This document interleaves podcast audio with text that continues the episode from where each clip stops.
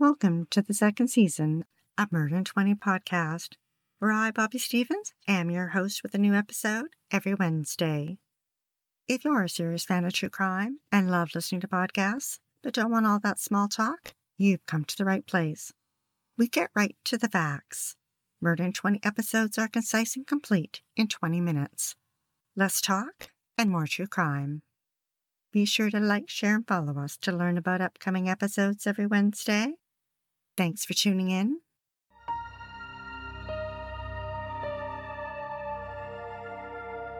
Dana was born in December 1957. Her mother, a former beauty queen, loved to shop and rang up the credit card bills. When Dana was two, her father had enough of her mother's spending and the couple divorced. Dana lived with her mother. Then, when she was 14, her mother got cancer. Dana watched how the nurses cared for her, and it would later inspire her to become a nurse. After her mother's death, Dana went to live with her father Russell. In her teens, she was petite, with pretty dark eyes, framed with bangs and sun kissed blonde hair. In high school, she was athletic, a bit of a daredevil, and always up for an adventure. She took up skydiving, and in her yearbook, she wrote that her favorite place to be was in free fall. She fell in love with a skydiving instructor and moved in with him after graduation. He helped her achieve her dream of going to nursing school, and after five years, she graduated and became a registered labor and delivery nurse. In 1984, she met Yamashita who worked at the hospital. When Yamashita's daughter was born, Dana was in the delivery room with her. Dana and her longtime boyfriend parted ways and she met William Gray. The couple became engaged and Yamashita was thrilled when Dana asked her to be a bridesmaid. Dana and William married in October 1987 at a winery, and Dana arranged for skydivers to descend from the skies. A year later, Dana's father married Jerry Davis. Her first husband had passed away, and she was still close with his mother, Norma Davis. Norma was 86 and lived alone. Dana moved in with Norma for a short time. Russell and Jerry lived near Norma in Canyon Lake Estates, a little over an hour's drive from Los Angeles, and Jerry felt it her duty to continue watching out for her. The residents in the mobile home park felt safe. It was a gated and guarded community that was accessible only to residents and visitors with a gate code. The New York Daily News reported that by 1990, Dana had a well paying job at a medical center, and William was making good money as a machine operator. They purchased a home in Canyon Lake, but soon Dana was repeating her mother's spending habits. They'd bought three cars, including a Cadillac, two boats, and even an ultralight airplane.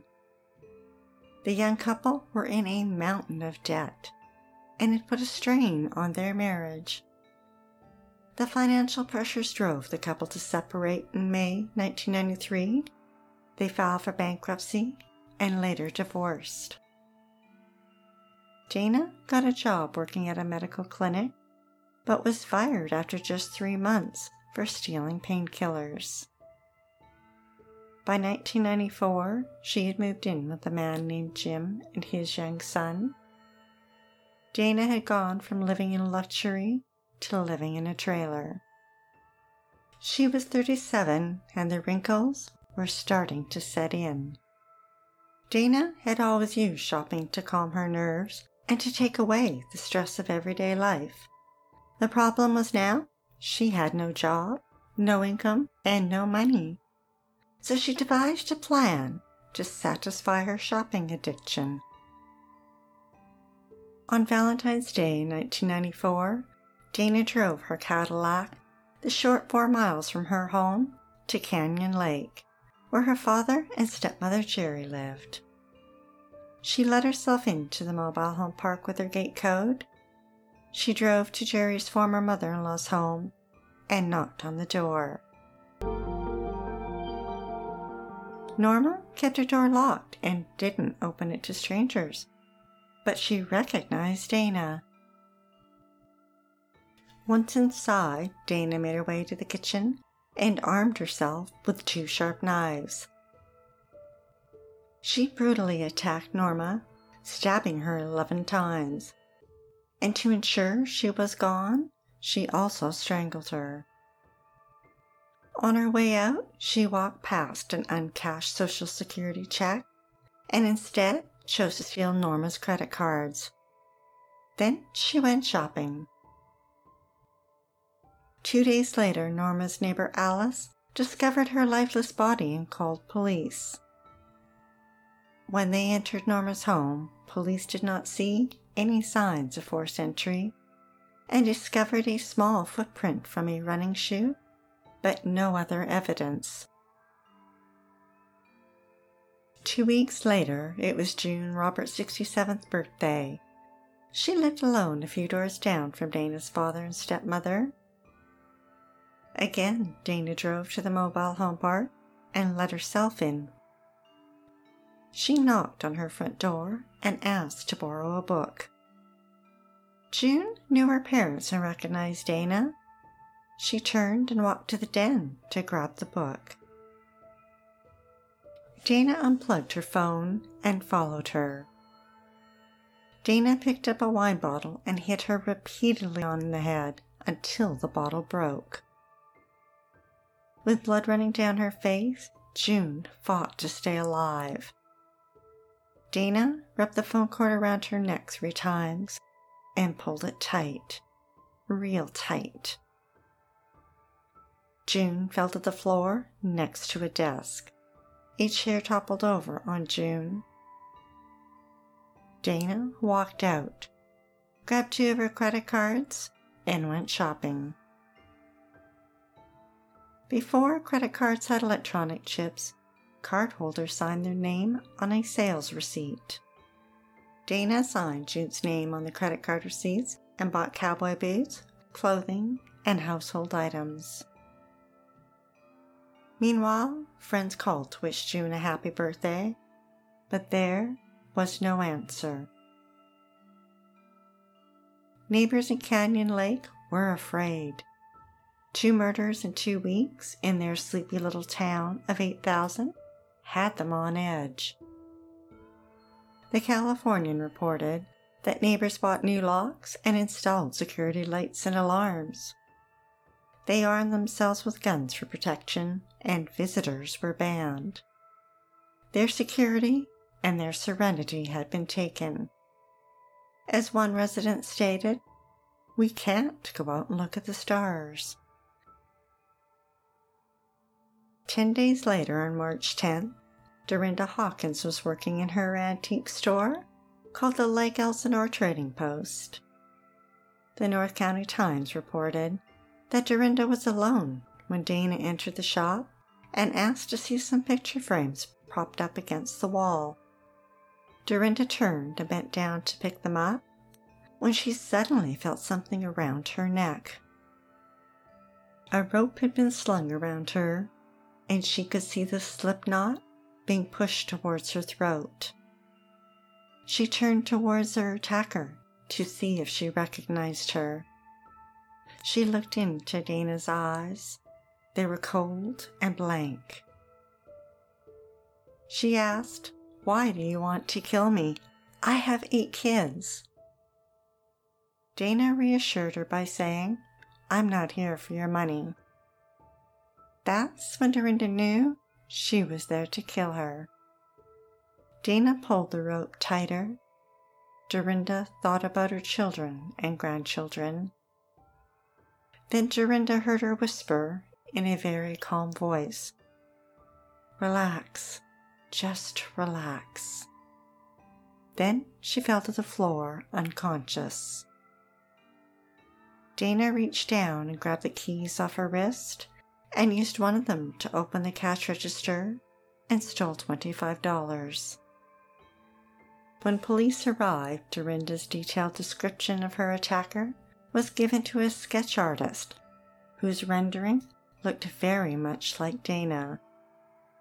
And she told them about her soothing voice and that it was the type of voice you hear a doctor or a nurse use. Dorinda had no idea that she had absolutely nailed it. Meanwhile, June's bank noticed a flurry of activity on her credit cards and called both her daughter and police to tell them that they had been used at nearly a dozen businesses around town. Police spoke to the store clerks, who described a petite, well dressed blonde woman driving a Cadillac. Their description led police to seek a search warrant for Dana's home for forgery and possession of stolen property.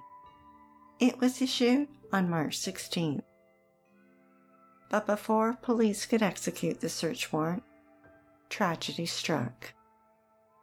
A half hour away in Sun City, it was noon, and Dora Beebe had just returned home from an appointment. Within minutes, she heard a knock on the door. She opened it to see Dana, who was asking for directions. Once inside, Dana pounced.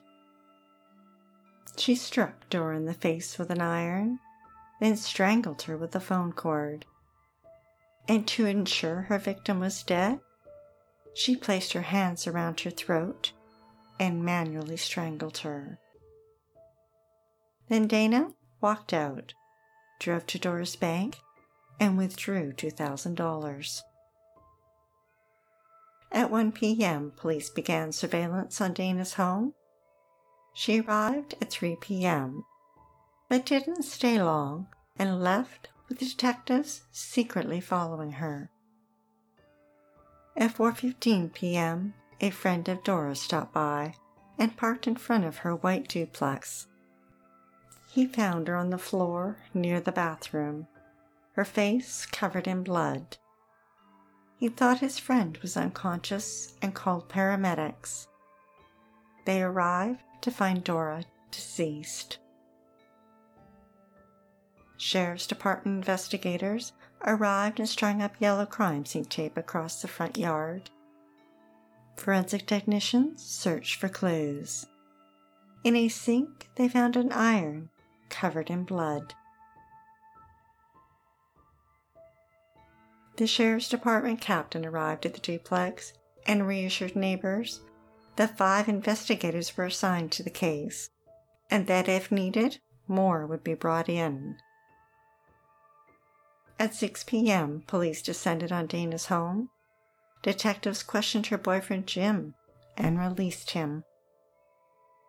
At this point, police are investigating Dana for credit card fraud. In her home, they found June's stolen credit cards and items she had purchased with them. They also recovered the keys snatched from Dorinda's wrist and confirmed it when one of the keys opened the cash register at her shop. To try and conceal her identity, Dana cut her hair and added a touch of red. But despite trying to change her appearance, Dorinda positively identified Dana in a photo lineup. Police arrested Dana the following day. They recovered $1,900 in cash from her purse. During questioning, she told detectives that shopping put her at rest. She was transferred to the Riverside County Jail and charged with the murder of Dora and robbery and attempted murder of Dorinda. At Dana's arraignment a few days later, a visitor arrived, her half brother Rick. He said that their family was dysfunctional and that while Dana's arrest was a shock, he didn't doubt her guilt. Two months after their mother's murder, Dora's family released a public statement. In a tribute, her daughter Jillian stated, I was always glad to bring my friends home when I was a child because I was so proud of my mother. She was pretty and funny and warm, and a better cook than anyone else's mother. Nobody made better pie, and her quilts were lovely. After the murders, Dana's spending sprees totaled $5,000 in cash and merchandise, worth about $10,000 today. It makes us wonder how a nurse who used her hands to bring babies into the world could use those same hands to end three women's lives. At Dana's hearing in July, the prosecution laid out a trail of stolen credit cards that pointed to murder. Numerous store owners, along with bank employees, identified Dana as the one using the victim's credit cards to purchase a massage, expensive perfume, clothes, alcohol, and groceries. The families of Norma, June, and Dora were in the courtroom and listened as the crime scenes were described in graphic detail. Dana's public defender said his client admitted to using bad judgment in regards to the stolen property, but that she had not murdered the three women, nor had attempted to murder Dorinda. Dana pled not guilty by reason of insanity. She was potentially facing the death penalty. Then, in September 1998, four and a half years after the murders, and just before her trial was to start, she changed her plea to guilty. She admitted to killing June and Dora and the attack on Dorinda. In exchange for her guilty plea, she was not charged with Norma's murder. Dana was sentenced to life in prison without parole and resides at the women's prison in Chowchilla, California. Dora's daughter Julie said that when she and her sister went through their mother's home after her murder, they found little pieces of paper with quotes on them, and they liked this one in particular. They say don't look back when you get old, but I spent a lot of time doing it anyway. Maybe if I'd known that when I was young, I'd done a lot of exciting things, so I'd have better Old Lady Daydreams.